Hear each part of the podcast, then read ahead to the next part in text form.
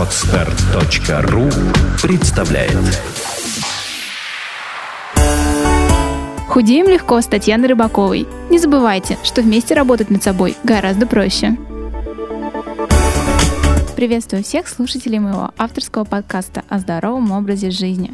Сегодня в студии со мной, это уже такая небольшая традиция, психолог Леонид Глазов, который помогает людям решать их проблемы. Они к нему приходят со всякими проблемами, тревогами, уходят с уверенностью и правильным решением. И сегодня тема у нас такая очень необычная. Насколько я знаю, мы сегодня будем говорить про оральную фиксацию. Я думаю, что вам стоит дослушать это до конца, чтобы хоть чуть-чуть не знаю, понять, что это такое, ничего криминального, ничего запрещенного.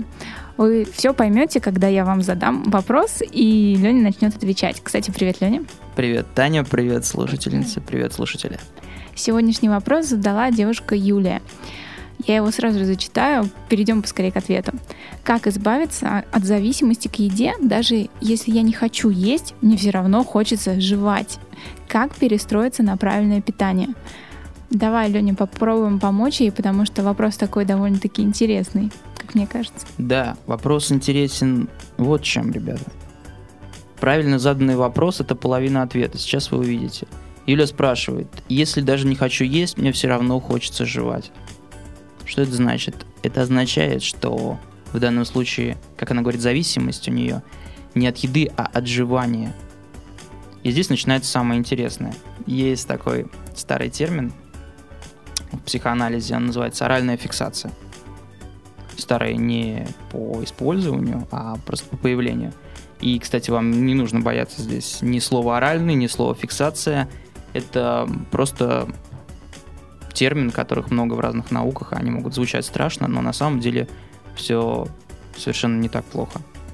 Знаешь, есть говорят, э, как открою Фрейда том, нахожу в себе симптом, а как подвернется Фром, нахожу в себе синдром.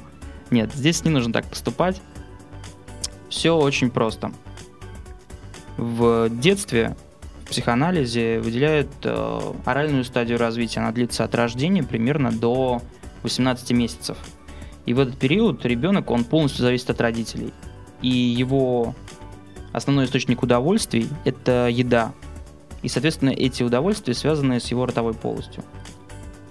Я не буду сейчас останавливаться на том, как э, происходит вот эта вот сама оральная фиксация. Она происходит из-за прямой связи между ртом как эрогенной зоной, да, и потреблением пищи. Опять же, здесь слово эрогенное означает не общепринятое понимание, а это исключительно психологический термин. Так вот, грубо говоря, ребенку нравится потреблять пищу, нравится жевать, нравится прикасаться губами к материнской груди, и это удовольствие сохраняется у него на долгую жизнь. И при определенных обстоятельствах такая вещь, как оральная фиксация, она начинает проявляться и в другом его поведении. Опять же, не будем углубляться, но у нас огромное количество населения имеет вот эту небольшую или очень сильную оральную фиксацию. Поедание чипсов, э, грызение ручек, постоянно люди тянут что-то в рот, им нравится жевать какую-нибудь пищу, им нравится грызть что-то. Это очень у многих людей. И я не могу сказать, что это плохо. Э, дело лишь в том, что это какие-то непроработанные вещи в вашем сознании бессознательном. И для Юли у меня есть мне кажется, замечательный рецепт. Она спрашивает, мне постоянно хочется жевать, как перестроиться на правильное питание. Я хочу предложить Юле жевать сельдерей. Мне кажется, Юля, здорово, в каком-то плане здорово, что тебе постоянно хочется жевать, потому что это способствует, будет способствовать твоему правильному питанию. Ведь, как говорит нам Таня, нужно есть в течение дня много раз и понемногу. И, по крайней мере, ты не будешь забывать про приемы пищи. Отлично. Что я могу еще здесь добавить? По-моему, ты все и так слишком широко раскрыл. И тема оральной фиксации теперь у нас тоже раскрыта. Но я понимаю, может быть, это действительно навязано современным таким обществом, которое постоянно предлагает нам какие-то снеки, постоянно какие-то перекусы, которые далеко не всегда здоровые. И со своей стороны я тоже посоветую есть что-то более здоровое. Ты классно сказала про современное общество, которое навязывает. Не просто навязывает, современное общество использует использует вот эти вещи. Э, Это же деньги. Да, да, да. Современное общество использует все ваши эрогенные зоны, мои друзья. И особенно ваш рот. Нет, на самом деле это так.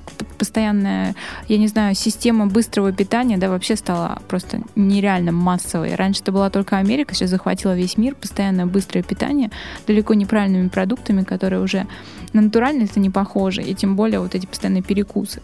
Всегда тебе в прибавку что-нибудь предложат, да, какой-нибудь пирожок, еще что-нибудь. И поэтому люди уже привыкли постоянно жевать, мне так кажется. Жуйте что-нибудь полезное. Жуйте Да. фрукты, овощи, тот же самый сельдерей. Хотя бы что-то более полезное, да, я согласна с тобой. В общем-то, ответ на этот вопрос был понятен и ясен. Спасибо тебе за него, спасибо девушке за этот вопрос. Продолжаем нашу серию. В следующем выпуске тоже будет очень интересно. Так что оставайтесь с нами и ждите следующей пятницы. До новых встреч, друзья. В следующую пятницу будет классный, интересный выпуск. Обязательно слушайте его. Счастливо.